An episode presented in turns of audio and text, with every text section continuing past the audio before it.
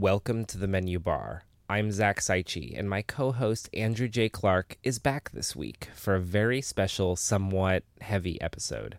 We discuss our recent injuries, what happened in Hawaii, the paralytic fear that comes with being real and honest, the stories we tell ourselves, the lack of substance in political extremism, how corporations are making government obsolete, how we cheat ourselves out of real experiences, and we ask, where do we go from here? This is episode 30. They're going to get you absolutely.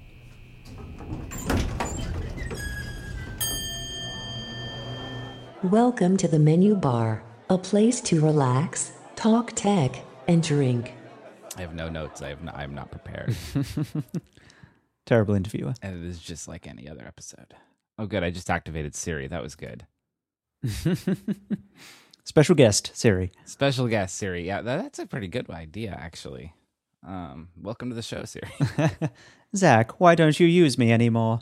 Would you like to search the web for? yeah.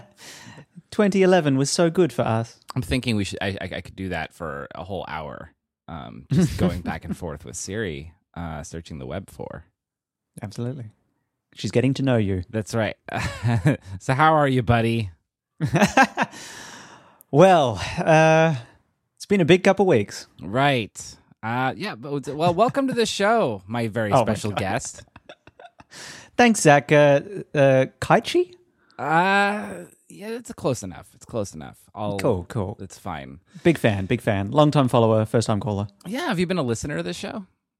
Uh, yeah, it's uh, it's pretty good. Pretty good. Uh, Like, Yeah. la- what about the last few episodes? Have you heard those? Oh, they've been they've been fantastic, and of course I I've heard those. Don't believe you whatsoever that you have listened to these episodes. Um. so seriously, uh, so how you been, dude? It, uh, you know. I'm actually surprisingly good. I, Good. that being said, I did throw out my back on the weekend, so it's been a very chill week. But oh, you know, you threw out your back. I got into a massive car wreck. I mean, it's not a competition. It. I mean, I, I I didn't it mean for is. it to be a competition, but apparently the universe thinks it's a competition. I talked to our mutual friend and driver in that accident, Jeff, and he said you guys were talking about me when the collision happened. that is actually true. I hadn't even thought. I hadn't thought about that. That is interesting. So this is your fault. And I got injured on the same day. It's your fault. it's like sympathy pains, but times one hundred. Yeah. That that's a good that's a good show title. I feel like I'm still on the better side of that equation, but you know what? It's just nice to be involved. So, wait, wait, wait, wait, wait. So, Okay, I'll tell you about my car accident. But how did you how did you throw out your back? How why are you having back pain, Andrew? No, like it's so uninteresting. I went on a hike, which was going to be an eight mile hike, and turned into a thirteen mile hike up and down a mountain. And my fitness level is okay. I'm swimming every day, which is sort of helping a bit, but I'm not yet at uh, mountaineering stage. I mean, that's about double the the hikes that we went on in Hawaii. Yeah, yeah. And this was this there were a lot of hills in in this one. And those nearly killed me. So I think if I had gone on the 13 mile hike, that would have actually killed me. So I'm going to say there you go. Worse than the car accident. I- I'm well. I don't know about. I'm gonna say it's about on par. I'm gonna say There on you go. Getting hit at 60 miles per hour on the freeway, 13 mile hike, about the same. the the surreal thing is that like I was fine during it. It's like, oh wow, this is nice and oh, this is testing me. This is kind of cool. I'm feeling kind of buzzy. I'm getting some endorphins, seeing all the nature and everything. And then the next day, I realized, oh dear, I've I've made a tremendous mistake here. Huge mistake. Big mistake. so I've just been lying down watching Netflix uh, since then. Nice. Did you know Netflix makes a lot of kind of crappy shows? Did you know they make some really amazing shows too? They they do both of them. I wish their spread was a little more. I wish their average was a little higher. Maybe you're just choosing the wrong shows, Andrew. but they're suggesting them to me. They know me. Hmm. Have you seen the new Sabrina? No, but I that's on the top of my list. So this is this is problem number one. Is you just you didn't binge Sabrina like day one. Gotcha. So uh, I have a lot of problems. yeah, the, the chilling adventures of Sabrina is probably my new favorite show on Netflix. It's kind of the right intersection of every single thing that I'm interested in. It's got witches, it's got teenage drama. Uh, it's uh, I'm a I'm a huge fan of of of Buffy. Uh, and I'm a huge fan of Veronica Mars, and this show kind of like melds the two because it's very noir and very kind of otherworldly in that it takes place in present day, but as near as I can tell, nobody uses a smartphone. A better world. Right, and and then and then, but then it's also got all this occult stuff. And what I like about it is it doesn't fuck around. Um, so like these kinds of shows would fuck used to fuck around. Like they they wouldn't actually say, "Oh yeah, witches were you know they're we're worshiping Satan and uh, you know have the pentagrams all out and everything." This show, nah, they're just yeah we it's it's you know Satanism. She is half evil. She's trying to be good, but it's actually you know her powers are from Wow. hell. Basically, is what I'm trying to get at No fucking around. I like that a lot. no fucking around and it's it's a it's just super well done um it's not what you would expect uh from a remake of a 90s uh sitcom I don't know if the 90s sitcom can exist in this day and age. apparent apparently it I can mean, i mean I guess the Big Bang Theory, yeah, Big Bang Theory, but but can they be good? Like there was there was a weird earnestness to 90s sitcoms. I mean, we saw this with um, Roseanne when it came back, and um, well, now it's off the air for various reasons. a lot of, lot of various reasons. I think I believe it's back sans Roseanne. And you know, so like minus the drama that surrounded the show, I kind of enjoyed it for the bit of time that it was back. But um, you're right about the lack of earnestness. Everyone, um, everyone's always like second guessing each other's motivations and intentions now, Yeah. um, and like even uh, creators of these shows, I don't think they can help it. They just like there's just backdoor stuff that makes it through. Like Roseanne couldn't exist today unless if it addressed sort of the political landscape, and so anything that's going to address the political landscape is going to naturally fall into extremes and weirdness, and you know, and then there's pitchforks. Yeah. Um, And even if it didn't address that stuff, the audience would be hyper aware of that. Correct. Oh, and and and and if it didn't address that stuff, people would say, "Well, this seems false because how can you Yeah. do Roseanne without addressing it?" Like, you know, it's so it's Yeah. like it's like they were screwed either way. And then on, you know, and then of course you've just got the fact that Twitter exists now, and cast certain cast members say maybe the person that the show is titular Roseanne. literally based around they can now go on things like twitter and it's just a very Yeah. different situation the, the, you can't have the earnestness i don't think of those 90 shows Yeah. Well, it feels like everything is at stake all of the time. Every moment, every scene is like connected to the rest of reality and culture right in a way which is really hard to have a quiet, intimate moment because actually it's about this postmodern machination and uh, reflecting on this and, da, da, da, and, uh, you know, and everyone just. It's like every it's like every pond is connected, so every ripple affects every other ripple. i mean as the world has grown to be more and more um, connected and we all have access to all this stuff we are all uh, constantly on high anxiety and everyone is going gray early basically Yeah, your uh, your beard is showing some of that. You shush, my friend. um, I think I've gone like 50% more gray since Hawaii. Yeah. I'm just saying. I, Yeah. So, like in the time since, so first of all, we never even talked about Hawaii, but No. but but the, and then but then the things that have happened since Hawaii. I'm not going to get into all of it, but a, I've done a lot of things. Yeah. Uh, I've moved. Uh, I've helped sell a house. Uh, I'm taking care of my kids full time again. Uh, like it's just it's just been bonkers stuff, and um, it's good stuff. It's good stuff, but yeah, it's it's been crazy craziness. Do you find all of that like on the one hand that could be very scary and overwhelming, but on the other hand rising to a challenge can be very addicting and very empowering. I am. S- I am super into rising to a challenge, but the universe can chill out a little bit. At the Yeah. point. like the, the the car accident was just like Yeah. you didn't even list that in that It's list. It's a little things. over the top. Like, really? Now, was a car accident in your to do list or not? Did you manifest it? You know, it wasn't in my to do list, but it's possible it was a subconscious sub item that I just, manifested that. like. uh, I just really wanted to get into a near death um, experience. and you know what, Zach? You did. I did, and I walked away from it. I think. Uh, hold on, let me look at my hand. I still have like a minor scrape on my hand. So that car accident. You know, you, now you saw the pictures, and anyone who follows me on did. Twitter saw a couple of the pictures.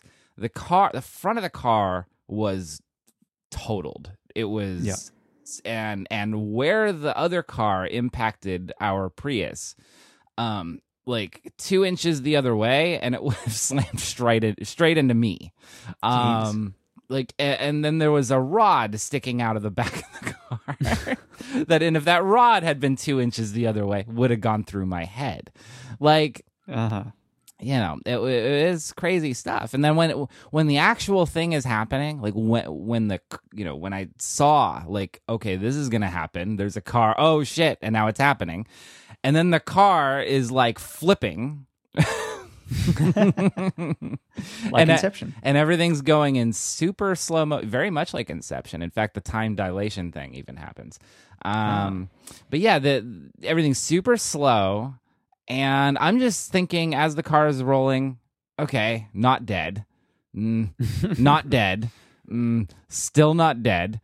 Mm, might be dead, but might also be hallucinating at this point.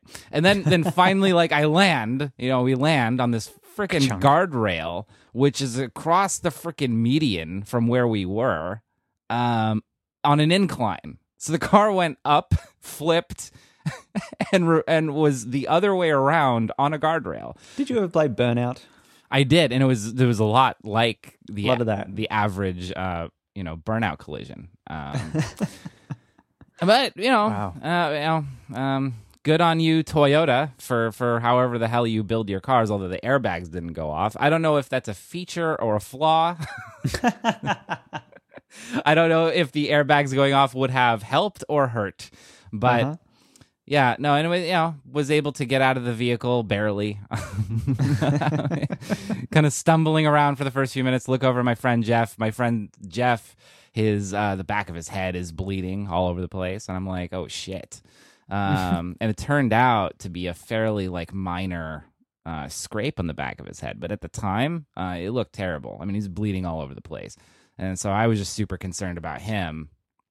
Uh, luckily, there was an e- someone who was an EMT who saw the whole thing behind us, and he immediately came in for assistance before there were, you know, Wow. cops and ambulances or anything. But anyway, um, so somehow I survived that, and uh, yeah, and me and my friend Jeff, and uh, Yeah. it's um, yeah. Hopefully, hopefully, I get some insurance money or something out of this. Yeah, that's not where I thought that was going, but but I salute it. I, I, I, I- as the passenger in a situation like that, it's still kind of unclear to me where my rights stand. But I don't know. Yeah. we'll we'll we'll sort that out in the behind the scenes of the menu bar. God, the Patreon exclu- uh, Patreon exclusive. Patreon exclusive. How did things shake out for Zach after this car accident? Cut to Judge Judy. wow. So is that like shaking you up? Is that still present in your kind of daily awareness, or is it already feel like a million years ago? Oh no, it feels like yesterday. So the bizarre thing, um, and then this has happened to me every time I've gotten into an accident. I've always been Yeah. super calm in those situations, and the same thing happened here. But there was a violence to how quickly this happened, and how um, how violent it just it was. Uh, and at the time, I was like, I'm okay. But then, uh, you know, after a few days, it, I get flashes of the thing in my head, Yeah. uh, kind of at random, and it's a li- it's a little little jolting. It's a little uh, you know post traumatic stress or something like that. Um, it definitely causes you to put life into a different perspective, for sure. Have you have you been in any any any things that are that close of a call? Yeah, I went over an intersection on a foggy day where I should have stopped and did not.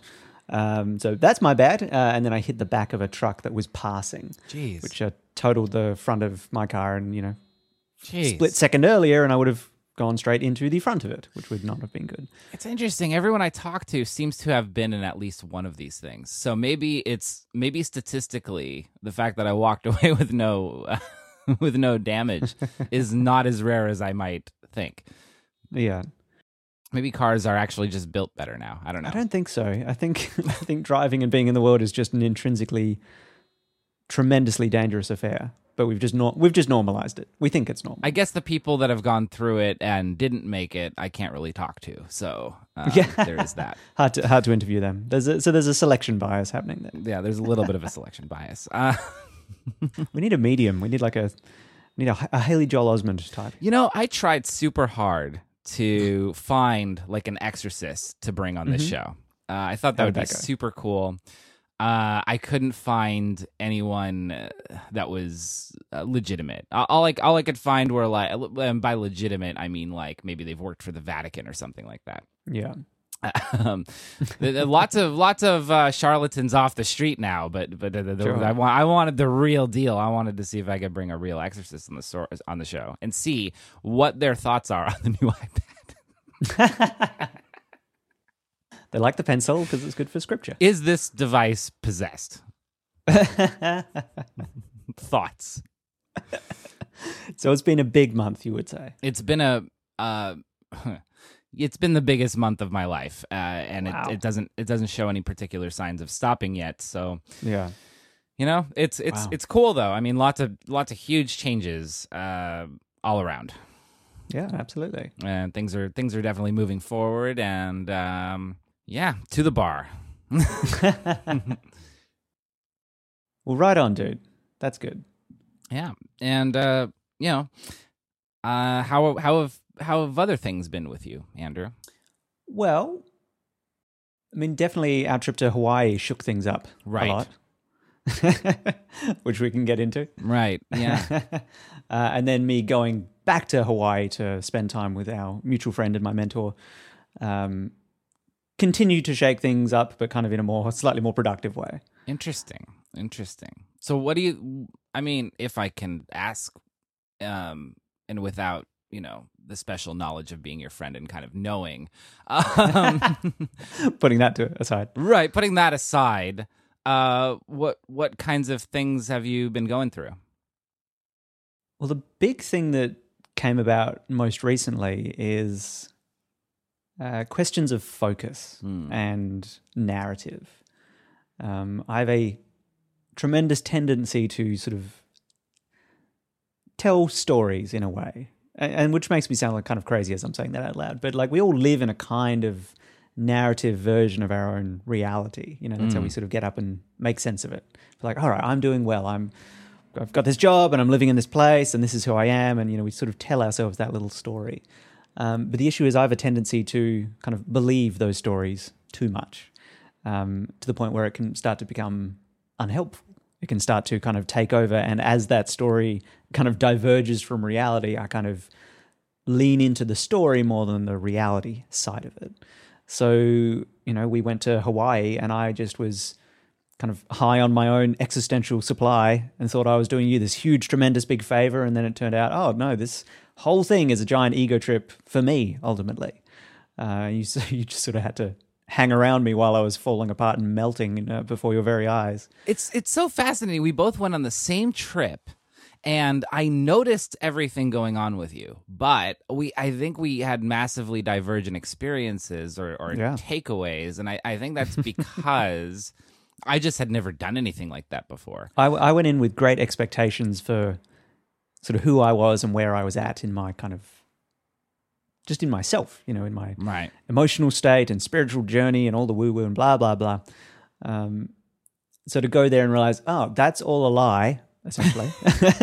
that's just a big charade, and I've, you know, just been layering on mask after mask. Time to pull those off like a, like a, like a butterfly, but like a forced butterfly, but more violent. Right. Um, violent butterfly. I like that. Um, yeah, and so then coming back has been very humbling and a real process of okay, reset, delete all the apps, slow the fuck down, and shut up, and just get really, really quiet. So then when I went back, did more journeying, blah blah blah, all that sort of fun stuff. Um, I've just come back sort of feeling like, all right, this is kind of the last chance in a way.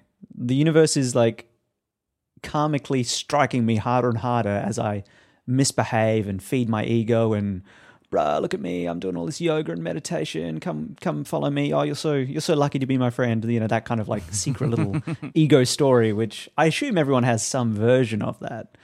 Um, I think everyone absolutely has a story or a narrative that they tell, right? I mean, Yeah. isn't that what the every you know isn't that what's happening on the internet to people is yeah. well and not just on the internet i mean this is this goes back to the beginning of of man starting to become self-aware it, it just comes Absolutely. with the territory of self-awareness is as you start to know and as you start to grapple with things like your own mortality or whatever the only reasonable way to deal with that is to tell yourself a story it seems it seems to be at the basis of cognition on some level. right Like like to even think is to tell yourself little stories, little narratives. Absolutely. And I think, you know, this is where mythology has been super helpful um, throughout the ages, right? Uh, if you can kind of give yourself unto a power greater than yourself, um,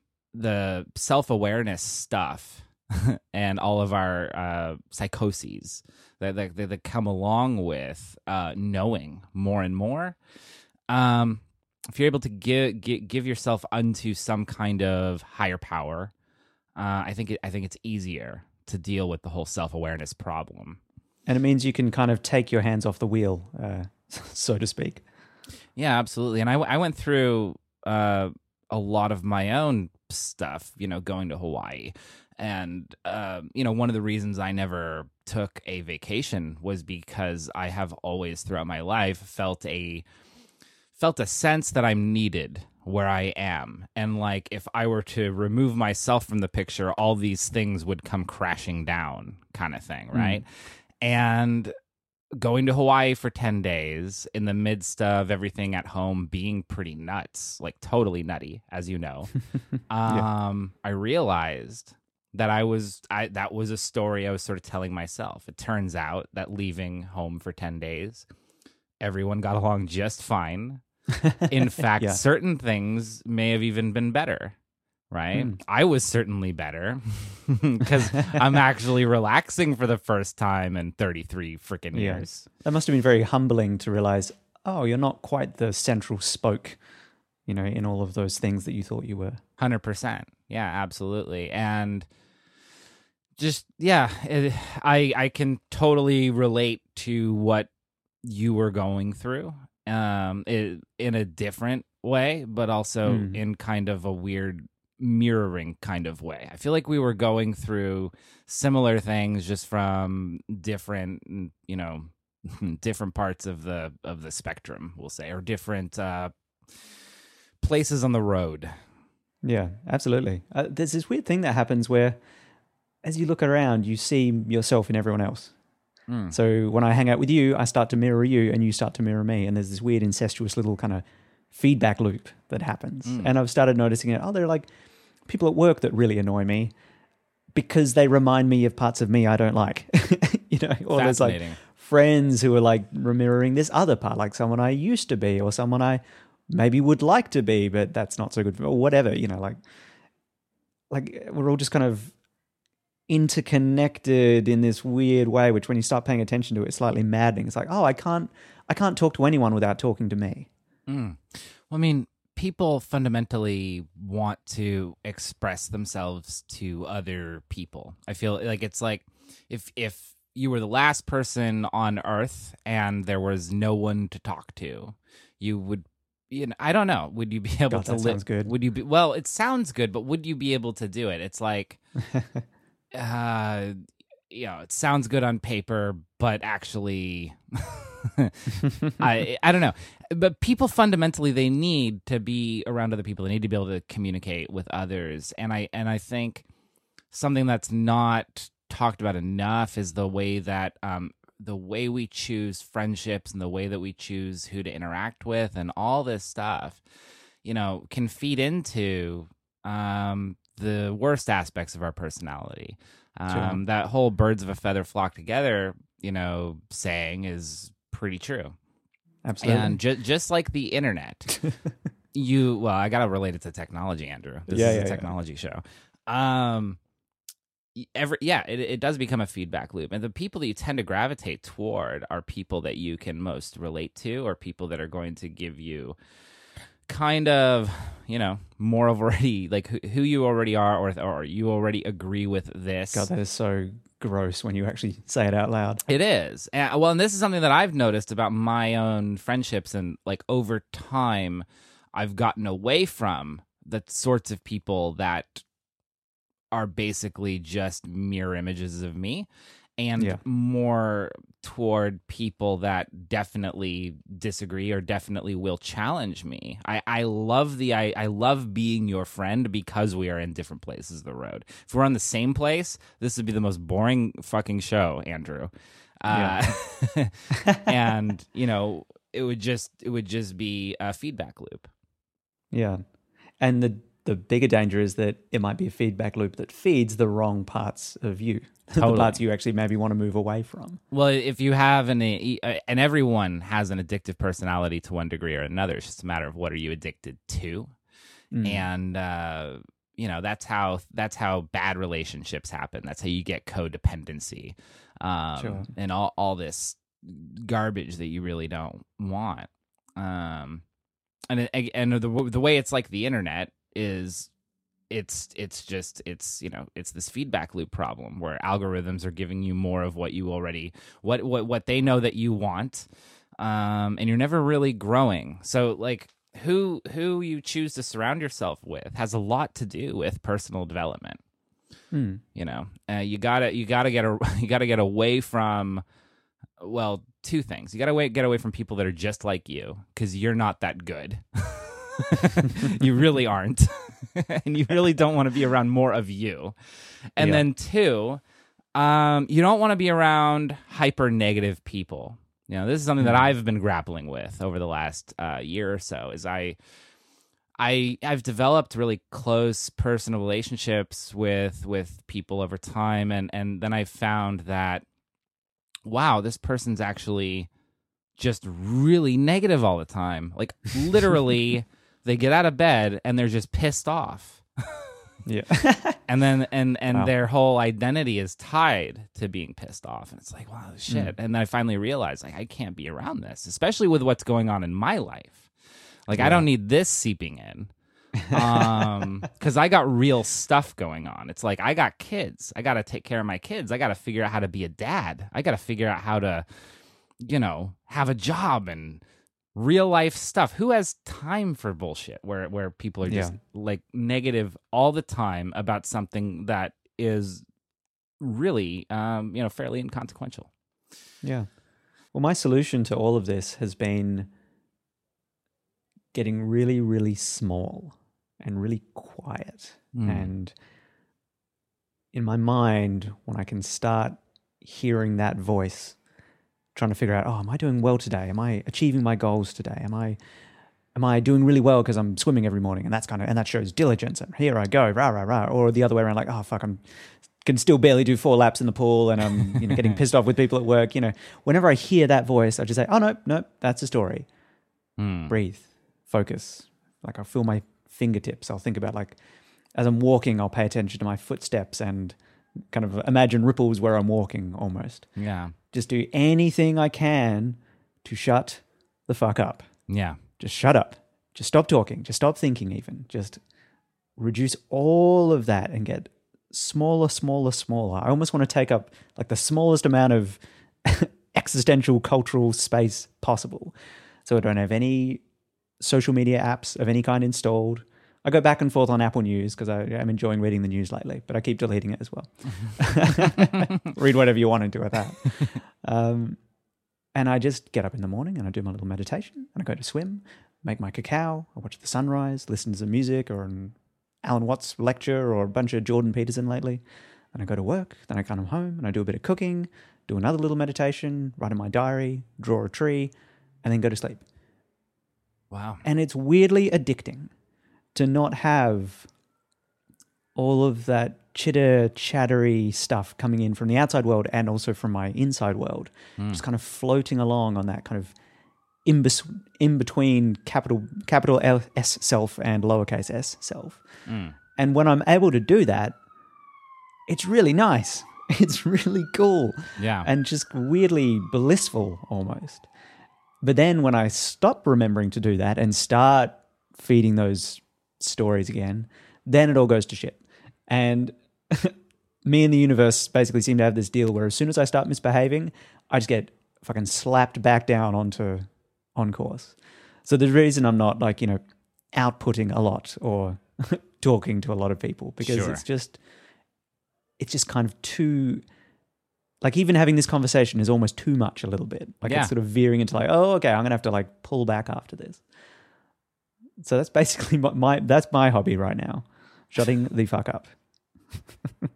This is something I'm really bad at. I, I don't know how I don't know how to shut I don't know how to shut the fuck up, Andrew. Did you know that? Yeah, yeah. I I traveled with you for ten days, and I, and even when you're not talking, I can like hear your mind and those cogs spinning away. Always waiting for my turn to talk. Always Yeah. uh, wanting even usually wait. Well, and and it gets it's worse because like I will be talking over somebody like like you said, even if I'm not speaking, mm, Yeah, right? and it's really obvious because you come back and reply to another conversation. Totally. like, oh, I'm just like I'm outside of the actual conversation that's happening. One thing I will do in a conversation is I will grapple onto something that the other person has said, and I will be so caught up in that one thing that they mentioned, and I'm like, I gotta, I gotta go back to that because I had a thought, and believe me, it's important. You know, um, my brain just, you know, I, I, it's an issue, and it's, uh, it's something that, you know, as a freaking person who's trying to interview people on a podcast, it's something to definitely be aware of, because the last thing I want to do is sort of just have my own conversation when I'm actually trying to listen to people and have uh you know a back and forth dialogue. Like if the point of of a podcast is to have a back and forth dialogue then being the kind of person that's constantly interrupting the other person even if it's only in in, in your mind or whatever and then like waiting for your turn to speak and then like it becomes this power you know power struggle dominance hierarchy thing Yeah, and uh I struggle with it like hardcore. Like even right now, I feel as though I've interrupted you. on podcasts, I think you're self aware enough, and you've got a little flashing recording button, so you sort of. Um, also, sometimes when I've edited, I've sort of hidden some of those abrupt turns. Now I think about it, but um, but yeah, no, I, and, but I don't think you're unique in that. Like, I think you may be a extreme example of that, but everyone's sort of having their own conversation in their head while the conversation is happening, and they're Sure. only loosely following reality, kind of. Yeah. Like, yeah, like I mean, there's at least like twelve things from the last thing that you said that I want to go back to. Um, Yeah. Well, the real pro interviewers, uh, they make like a little, they make a little like n- uh, little list in their head or even on paper, saying, "Oh, Ooh. that's a keyword I want to get back to." But they're very good at like practicing presence or the hmm. appearance of presence at the very least. hmm. Like a notepad? I don't. I don't know how. I don't know how to do this, Andrew. Uh, uh, we'll make an app for it. We'll make an app. There you go. That's that's the solution.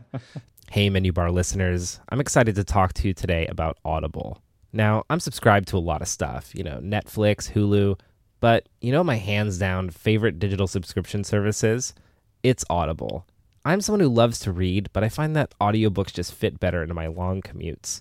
And if you listen to podcasts, listen, you're already halfway there to being an audiobook listener. Audiobooks, just like podcasts, are perfect for workouts, walking the dog, waiting in traffic. And listen, I have the perfect audiobook recommendation for Menu Bar listeners. I just recently listened to The Secret History of Twin Peaks by Mark Frost. If you listen to the Menu Bar, chances are you might also be a Twin Peaks fan. Well, your Twin Peaks experience isn't complete without this book by Mark Frost. It's a fantastic listen that brings together members of the cast and some newcomers to create an indispensable part of the Twin Peaks canon. It weaves odd events in real history into the fabric of the Twin Peaks universe in very cool, unexpected ways. I can't recommend The Secret History of Twin Peaks by Mark Frost enough. And if you head over to audible.com slash menu, that's M-E-N-U, Right now, you can start a free trial with Audible and get one credit towards that book or any other book that might interest you. No one on earth has more audiobook content than Audible, and it's only getting better. Alongside one credit towards any book of your choosing per month, members also get exclusive audio fitness programs, Audible originals, and lots more.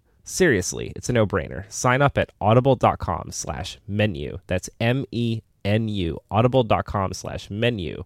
Or you can text the word menu to 500 500 to get started. Thanks so much to our friends at Audible and back to the show. So I want I want to get back to something that you said. You said that you've been listening to a lot of Jordan Peterson. I feel like that's going to be a flag for some of our listeners.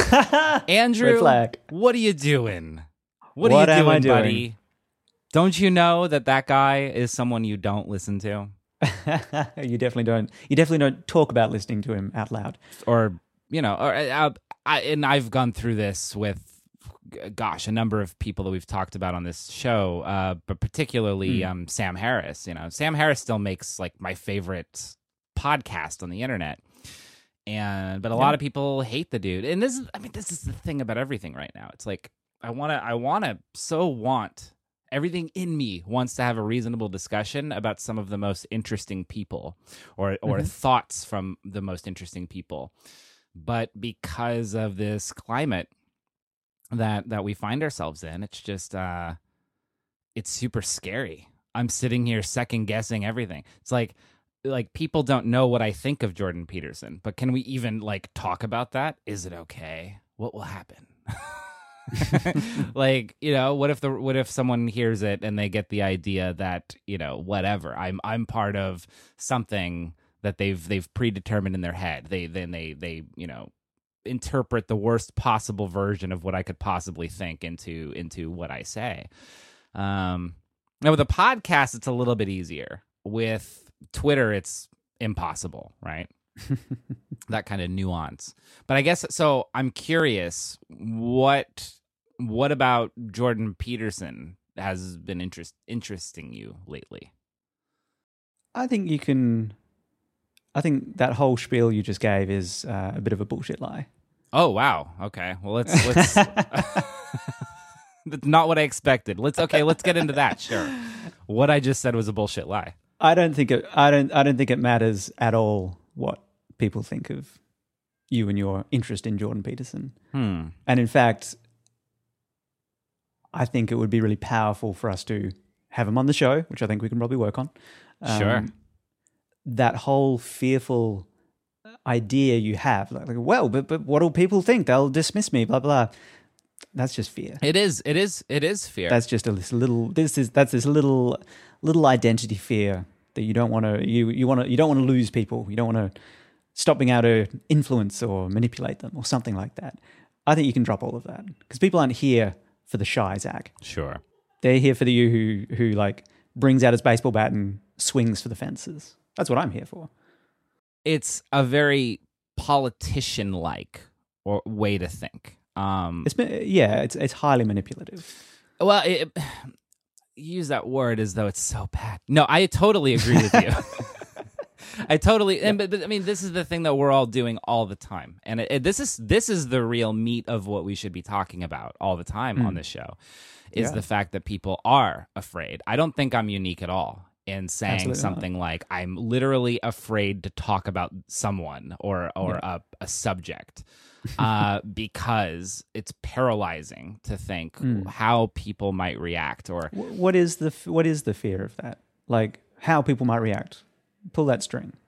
How might how might they react? well so i went through a bit a fair amount of it um in the aftermath of like trump being elected um so my reaction to trump was this like visceral sense of oh my god everyone that i agree with or or the the side that i more lean toward which is like progressive and and liberal or whatever we have utterly failed in some way.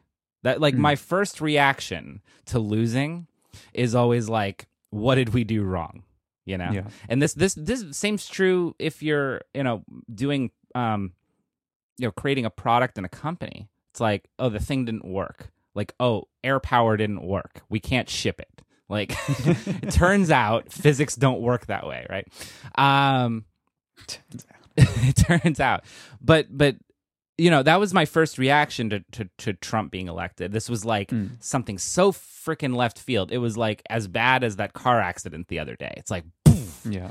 and then it, it seemed so outside the bounds of reality that this thing happened. So it really messed with me in a really hardcore way that this could happen. Uh, that this this person who mm, has such extreme points of view and such a uh, is so clearly like not the person who you want your kids looking up to as president, right? And that was the thing that I kept coming back to. Like, this is just not somebody that I'm okay with my kids knowing is president. this is like the number one thing in my head. But I, I went insane and I started having conversations with people on the other side. I started trying to work out because work out through uh, other people that I dis that definitely disagree with me. Um, work out ways in which we failed, you know. Um, and also see like what grievances or concerns were were legitimate that caused this to happen.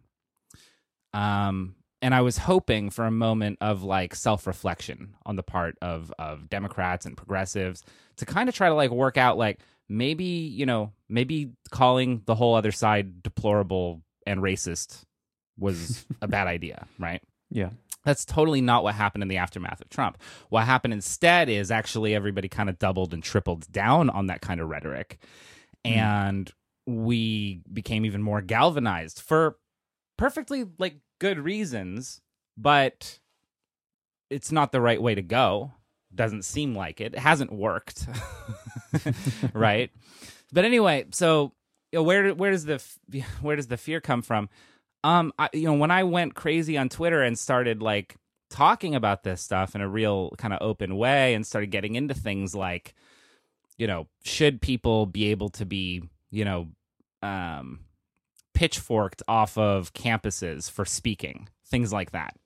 Yeah. Um, well, not well. well, This person, this person definitely should go, and but these people over here, they're okay. And it's like I- everything has just become so extreme. And I, I people were coming after me saying, "You're a Nazi. You're normalizing this. You're normalizing that. You you are the problem."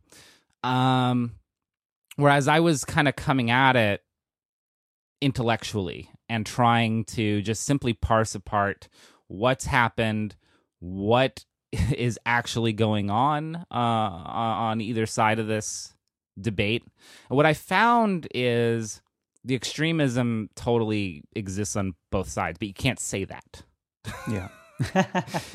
This is like the literally the worst thing that you can say um, if you want to be friends with uh, your fellow liberals. In fact, you can no longer say fellow liberals because, as far as they're concerned, you're out. It's like no, Yeah. you can't say that there's that there's a problem or an extremism that exists on both sides. So, like, this is just a minor example of why I'm fearful is because I I did receive a ton of retaliation and uh, people reading the worst possible interpretation of what I was saying into everything I was saying on Twitter. Um, so it scared me off from talking about anything political. It's it scared me off from frankly talking about anything that's real. Hmm. Um, and I think that we are all kind of going through this. Like nobody wants to talk about what happened with James Gunn. Not really, right? um, and if they do want to talk about it, you know, James Gunn is the guy who uh, who got fired from Guardians of the Galaxy. For anyone who doesn't know, but uh, because of a tweet from like ten years ago. Yeah. Um, yeah, it's like the whole thing is like, guys, everybody, like, just if we're gonna do this thing where we're gonna dig up you know the worst things in people's um past or like maybe even minor things like you just said something on the internet um at a time when everyone was fucking off on the internet you know like no nobody was paying that much attention to things they were saying on the internet.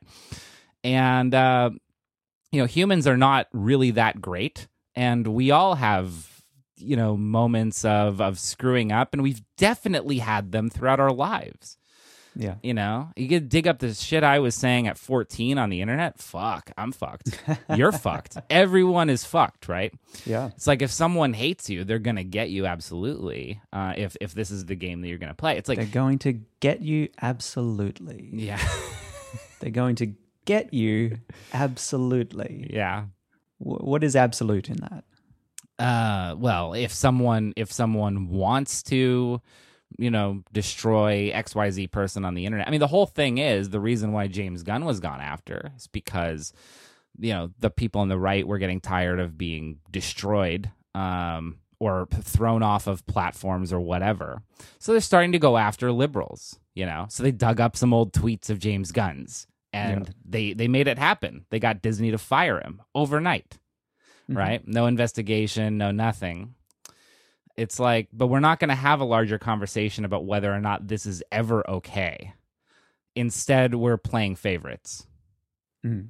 And I think that's bullshit. Well, we'll only have that. We're only going to have that conversation if there's someone with a spine to stand up and have it. And it, it's strange to me that you shy away from that so easily on this. Like it almost seems it almost seems out of character for you. It is. It, it is out of character for me to shy away from it.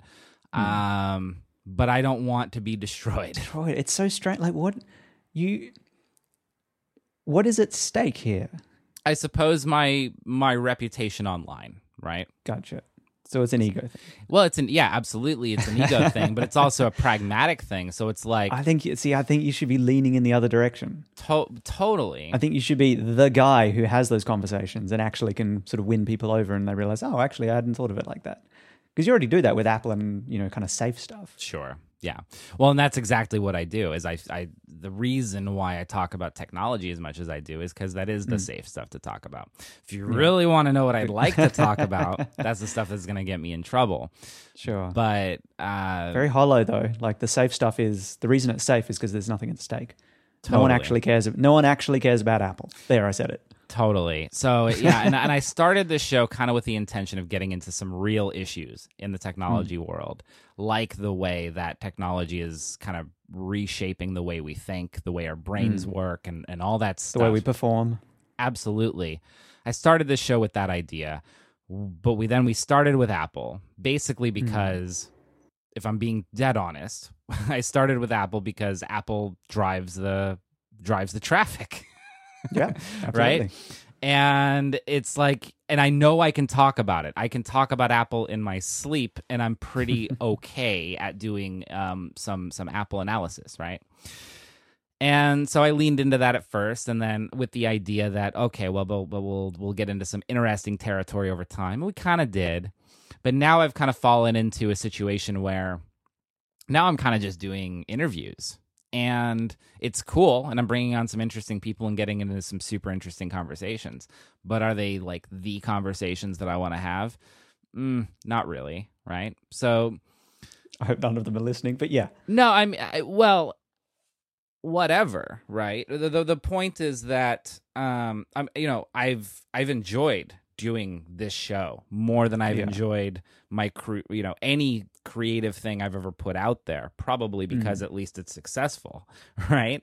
Um but yeah it, it is it where i want it to be? Is it like the best version of myself that it could possibly be? Absolutely not. There's a lot more that i could do. And i think that what you're getting into here um absolutely. Like i i'm i'm with you. I i agree that uh i should not be afraid you know Mm. and it's interesting Well, particularly because the fear is all in your mind. There is not there there is nothing actually at stake. Like it's not like you're you're not going to lose your kids because you have Jordan Peterson on your podcast. Probably, like right no, nothing real is at stake. sure yeah And in fact, I think the job you are being hired to do is to talk about things that other people know they want to talk about and hear about, but can't quite put into words and can't generate themselves. yeah I think that might be your superpower. Yeah, I mean, ideally, I would like I would like a show like this to be an outlet for the sorts of people that um, are having the same same thoughts that I am, um, Mm. but can't articulate, or they feel the fear. You're right? Yeah, absolutely. We all know something is wrong with the left. Absolutely. Like we know it's not quite what it thinks it is, but we can't quite. But it's hard to even acknowledge that thought. Like there's a there's kind of like a deeper undercurrent that I sense, which is this feeling of if we're the good guys, why are we so bad at it? Sure. Why is this so difficult? why are we so ineffectual? Mm. And then you sort, and then you start. So for me, I've started listening to Jordan Peterson and uh, Joe Rogan, who's sort of you know, like like he's super liberal, but you know in in in podcast apps, he's recommended among sort of things of like a sort of center or slightly right leaning group, even though he's crazy liberal. That's the that's the insane world we live in. he's part of what uh, I think it was Wired. Wired did a piece uh, not too long ago where I, I- they kind of lumped all these people in as the what they called the intellectual dark web, and I think Jordan Peterson was on the list, Yeah. Ben Shapiro, Sam Harris, um, Eric Weinstein, and and just yeah, Dave Rubin, tons of people, and they're people that are like literally like on the far left and on the far right, um, or not even far. Like they're just people who think a lot and Yeah. they have open dialogue. And that's the crazy thing that we feel as yeah, pretty progressive liberal type people that we're not allowed to have those conversations. And that is a massive red flag, which I've now busted through and I'm listening to whatever crazy Sure. thing I can sort of get my hands on. Because I want to know. I want to know what this stuff is actually about. Because it can't, because it isn't about the things that we sort of think it's about. I mean, it, most of the like like the stuff that that that people knock um, Jordan Peterson on is like, well, he went on the wrong person's show, or like, yeah. or like he associates with the wrong people. It's like, well, Yeah. what the fuck does that even mean? It's a really bad, it's a really bad argument. The left is so bad at arguing things. It's, it's amazing. Right. Like they fall into every every bad underhanded tactic of argument is something people on the left use on a regular basis. And I did. Like a year ago, I was there like feeling pretty good about myself and pretty righteous for retweeting anti some random Republican, Sure. You know, whatever. Like it's like and I'm not I wasn't even living in America at that point. I'm Australian. Uh, you know, you know, in a manner of speaking. Sure. Um, but it's crazy to think, oh, I was sort of part of that. I was working that sort of that kind of PR machine that progressive people are sort of all involved in and sort of keeping the wheels turning on. And it's really weird and really dark and also really boring because it's totally ineffectual. It can't reach anyone. It can't convert anyone. And it doesn't seem to be very good at eliciting political kind of change. Well, gosh, there's there's a lot. there's I didn't think Let's we were going to get like into the politics. Like the the thing um I'm trying to think of like general ways to talk about this because obviously as I stated earlier, when so like you're you're identifying there's a problem with the left. I would so partially because I want to qualify this and make sure that people understand, but also because uh, I think it's important just to point out the extremism is totally all over the it's everywhere. It's permeated it's per, like this is this is where trump trump comes from. And the reaction to trump comes from a similar place. And Mm. th- these two things in the same room are not are not progress and removing nuance and removing subtlety and removing complexity of of uh of of ideas isn't helping. Yeah. um but that's exactly what we're doing. It's like it's like well why can't why can't we have a conversation about the stuff that Sam Harris is talking about that Jordan Peterson is talking about Mm. it's just it's because frankly it's just not extreme enough for people and it's it's become a situation and I understand it it's it's kind of it's a kind of zealotry. Like, oh well, if you really believed what you said, you wouldn't even listen to this person. It's like, well, that's what the that's what this you know the the Inquisitions were about. It's not really too far from any of that. And it is easy for two white guys on a podcast to sort of say this because we probably are, you know, not even probably, we are not being affected the worst by what's happening out there. Totally get Yeah. that. And I acknowledge that. but at the same time, you got to be able to have conversations. Someone's got to talk it's about it. not. It isn't. There, there is no excuse to fall into the rhetoric and the extremes. It doesn't Mm. matter where you're coming from, and it's like on these issues, like, well, should we be destroying people online uh, for things they tweeted ten years ago? It's like we really need to come up with ways to deal with this stuff. There was a Mm. guy who was on um, Sam Harris's show recently. I can't remember who he was, um, but if I can if I can find a link, I'll put it in the show notes. Uh, but he he made the argument that like in ca- in cases where there are people with with a lo- you know where there's a mob basically clamoring for someone to be fired or they're super offended about something. Like the thing for a company to do is to absolutely like not fire that person. The Yeah. like that's the last thing they should do in the immediate aftermath of that situation. Now you investigate it you take it super seriously but you don't just fire that person. And the reason the reason why is because you just you can't know that claims made online or that uh, a tweet that you have from 10 years ago. You can't know unless if you do the full investigation. Like has james gunn grown as a person? Yes or no? Like right? It, it's like holding Yeah. people against something that they did however long ago when they were a different person for all time that's the like most unliberal thing i've ever heard of It's like, it's like you've often said is that um, oftentimes political, what people stand for politically, just kind of swaps. It kind of flips around. It does, and this isn't. You know, it's like uh that like the the religious extremism uh, of the, the the the the right has like sort of like from the 90s and stuff where they were you know constantly Puritans. trying try, yeah puritans trying to censor everything and trying to stop free speech and all this stuff. Wow here we are flipping sides. Yeah, yeah, but this speech needs to be censored, Zac. Ex- right. And this is this is the crazy shit. Yeah. this is the crazy shit. And this is this is the stuff that i've hinted at when i've talked about like the power of corporations these days companies mm. like amazon and apple and google and all this stuff.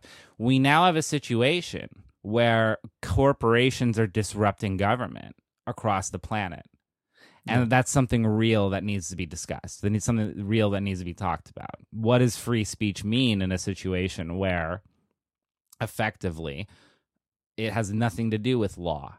If James Hmm. Gunn can get fired over something he tweeted, you know, 10 years ago, um that has nothing to do with law. It's just it's just it's just mob stuff should we be doing that? Is that a good idea? We these are the questions that we, we really need to be asking and, and corporations need to be asking themselves because it's no longer government that really has control over this stuff. It's the platform owners. It's the people who own these platforms. That's Yeah. why i'm doing a technology show. That's why we're talking about the, you know that's why i initially wanted to uh, get in get into this stuff is that increasingly over time, I just see the accumulation of power more and more and more uh, being in the hands of these mega corporations. And they're, they're abs- the, the only way through all of this, I feel like, is together and having as many conversations as possible before making swift decisions about how you know how things ought to be or who we should fire over what or or whatever. You know i don't know.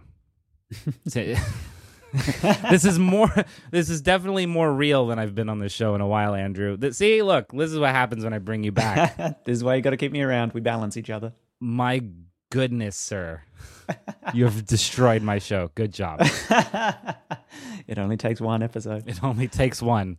There's one thing in there which I just kept on thinking about, um, which is honesty, which is that people need to start getting really well, they don't have to, they could. need is a weird word. Perhaps people should consider getting honest with themselves and that being outraged feels really good and mobbing someone feels good and it feels righteous and it feels empowering and it has all of these emotional uh, feedback systems at play there, where people are kind of enjoying being scared of Trump and feeling like they're part of the hashtag resistance. And you know, people are scared and people are resisting. That's all fine. But there's all these other sort of stories and plot lines happening within people's psyches and within kind of culture at large. Yeah. And when you start stepping back from that, it stops being so it stops being so clear what people are actually fighting for.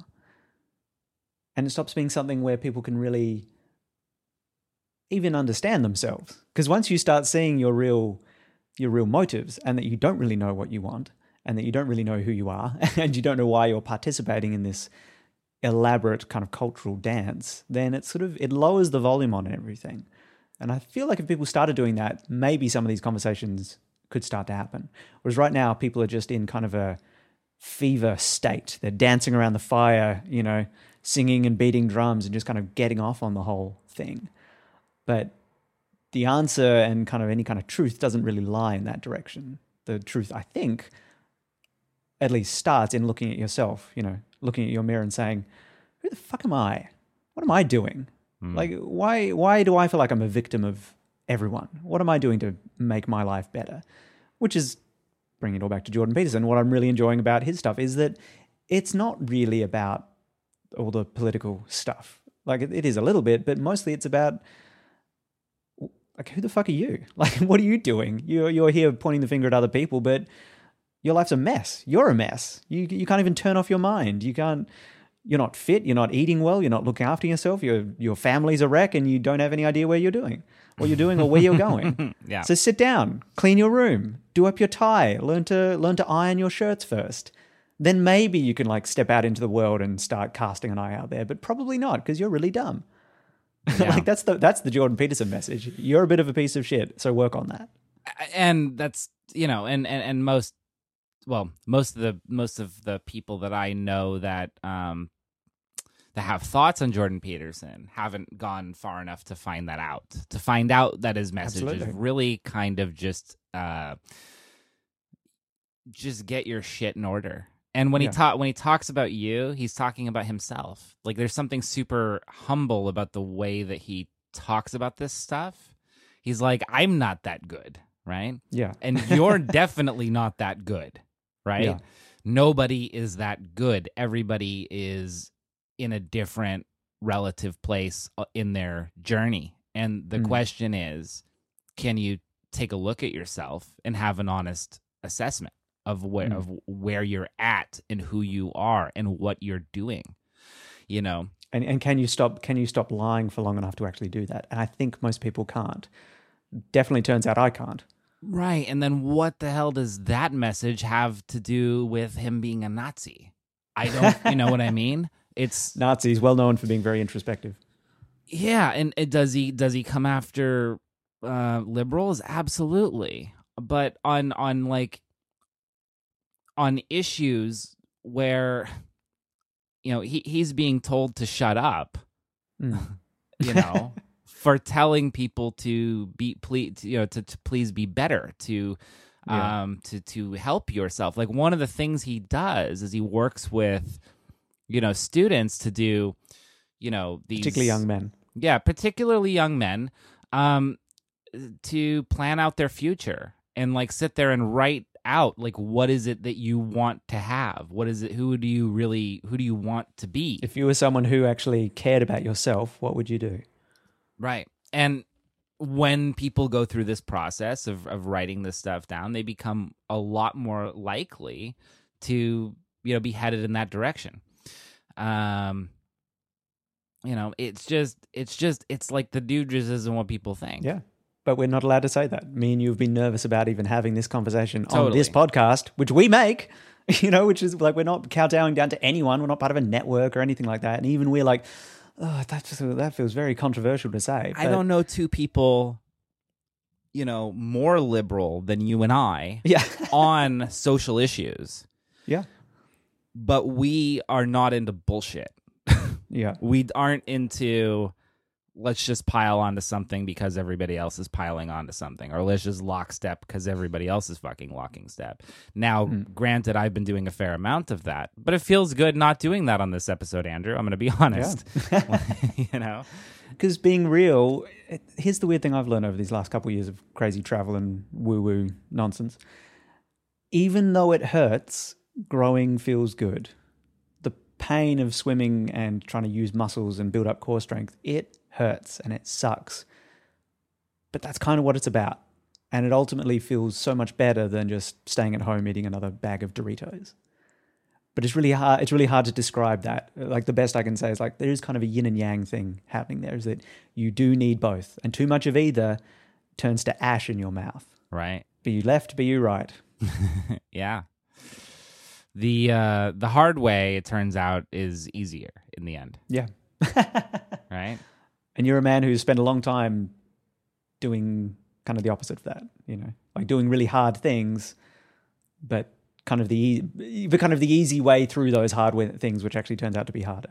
Totally. Yeah, sort of self-sabotage, taking the Yeah. the easy route to through things that are actually really really hard. Not uh taking into account the um and being a person who talks endlessly about how like oh you Talk, know, talk, talk, talk, talk, talk. Yeah, talk, you, talk, you you can't skip steps, Andrew. You can't skip steps. Yeah. Did you know that? Did you know that? And it's like, but actually, I'm full of shit, and I'm not following. Like we all do this. It's like the most cliche thing in the world is that we all give advice that we can't fucking follow ourselves. Mm. And I that's something that I've been doing endlessly throughout my life. Is Yeah. um, Feels good. it totally feels good. It's addi- it's addictive behavior. It's uh it's all that stuff and it's like yeah. Is not the episode I expected to have with you, Andrew. Um but it's it's it's been cool. Are you wrapping it up? I didn't say I was wrapping up anything. okay. I'm just saying this is not the episode I expected Yeah. to have. Okay. Uh, This is what I expected. Mm. I had ulterior motives. You had ulterior motives. You wanted to destroy my show. Maybe it has to be reborn. Maybe. Uh, I think people are crying out for something real, anything real. We live these. I keep thinking about this lately when I see other people on their phones.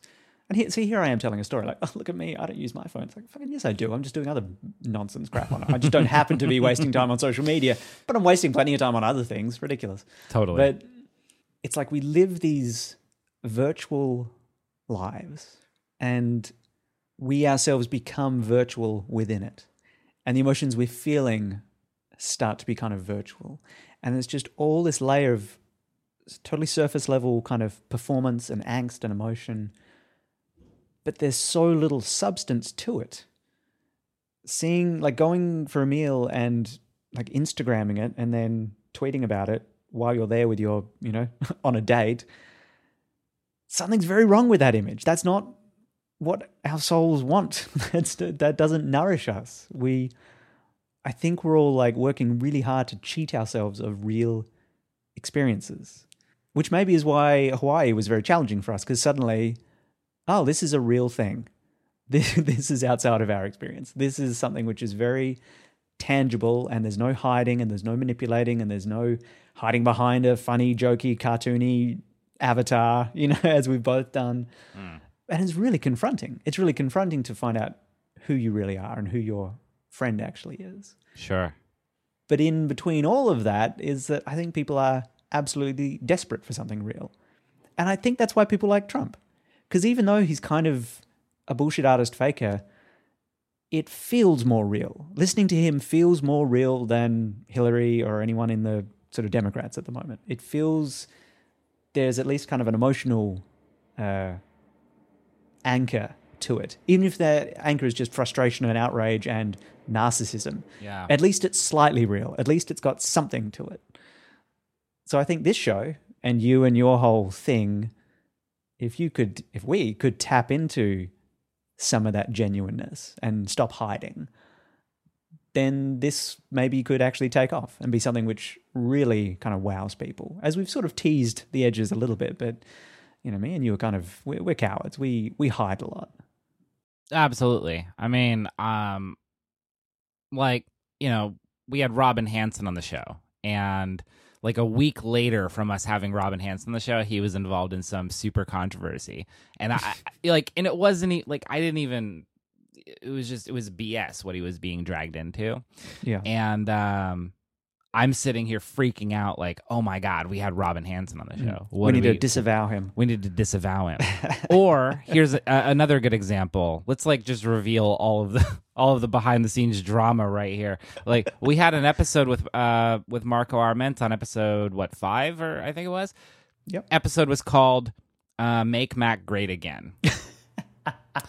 I got endless shit for that. Endless shit for this. That the episode was called that because we were normalizing a phrase, a phrase of of the Nazis or the so, Yeah. the so-called Nazis, and it's like it's like we were. It's like just a jokey title. Like it just came up in the episode as we were talking, dude. Like Yeah. it's not what you whatever the hell. Like again, reading the worst possible interpretation into something. Hmm. It's like seriously, just something that was mentioned in the show. But we chose to listen to that. We chose we're we're an active participant within that exchange. Totally. We could be we could be sort of taking the high ground, saying like, "I hear you, I get it. Thank you for your feedback." Let me tell you how freaked out about that I was. So some I'm not going to say who, but someone fairly um, influential in the community made a big fuss about that. Was and it Stephen Hackett? Um, no, it's Stephen No, it was uh, someone who works at Apple. That's all I'll say. Uh, but uh, he made a fuss about it and said we Let's were call no- him Tom Cake. Mm, he we he said we were normalizing Trump or whatever by having this phrase as our podcast title. It's like Yeah. this is just bullshit. This has nothing to do with anything. But let me tell you how freaked out I was. I was Yeah. on the phone for hours with people that I know trying to get advice about what to do. I thought the Yeah. show was over at that Wow. point. I seriously thought there was a huge possibility that we were going to be like lumped in with the alt right or something for having Mm-hmm. a jokey title. Sure. it's fucking crazy, right? But like that's that's how uh paralyzing this this stuff is. And I don't think I'm I don't think I'm I think I suck for not overcoming it, but I think I'm also not unique in any way. And I think it's something that we should absolutely just start fucking talking about. What do we really have to lose? Yeah. Yeah. What does anyone have to lose? Right. Absolutely. And gosh. I it's it's frustrating. But again, the frustration is something you're choosing. I'll tell you what I thought of that. yeah. I laughed, read the tweets, I Yeah. thought, huh, interesting. And then I just went skipping along with my day. and they just moved on. Yeah, like it was like unfair, and like you know, and to be fair, there's you know a bit of a difference of level in of investment and that kind of thing uh, in this, which speaks to some of that. But also, Sure. for some reason, I'm just kind of I'm very laissez-faire when it comes to that kind of thing. But I also haven't been hurt by tweets in the same way you have, which is why you should join my 12-step program and twi- and quit Twitter. it's called Quitter. Well, I've I've chilled way out on Twitter. There's things I don't I don't talk about anymore on Twitter. Um, just on the on the pure basis of it's just kind of the wrong platform to have those kinds of conversations. Also realizing, like, I don't need to have a freaking opinion about everything. You Mm. know, I don't really need to have a take just because everybody else has a take about all the things. Uh, Although lately I'm guilty because Apple event, whatever, you know. um, yeah, it's something that I need to get over, and I think that in order for this show to get better, in order for it to be the kind of show that I really want it to be, I think it's something that I definitely have to get over. So I actually, Andrew, I appreciate you calling out my bullshit. Anytime, buddy. I think it's a conversation that needed to happen on this show. Honestly, Mm. it's funny we chose to do it in public, but that's just our thing. that's just it's whatever, right? it's totally cool. This is like this is like, hey, here's a real episode of the show. where I'm not where we're neither of us are hiding and we're actually just talking about stuff, you know. Yeah. So where do we go from here, Andrew? I mean, I don't know. I, so like do we do we just uh you know, bring on whoever we want and have whatever conversation that we want? Is that what we're doing now? Is that the thing? Is that is there any point to have a podcast other than doing that? That's a good point. I don't know. There's a lot of bullshit podcasts where people just just talk about the the bullshit of the week, and those, Yeah. those seem to do pretty okay. Andrew, We're not here for okay. do we have to do the hard thing, man? we do. Damn it. Okay, fine. Evolution takes time. It does.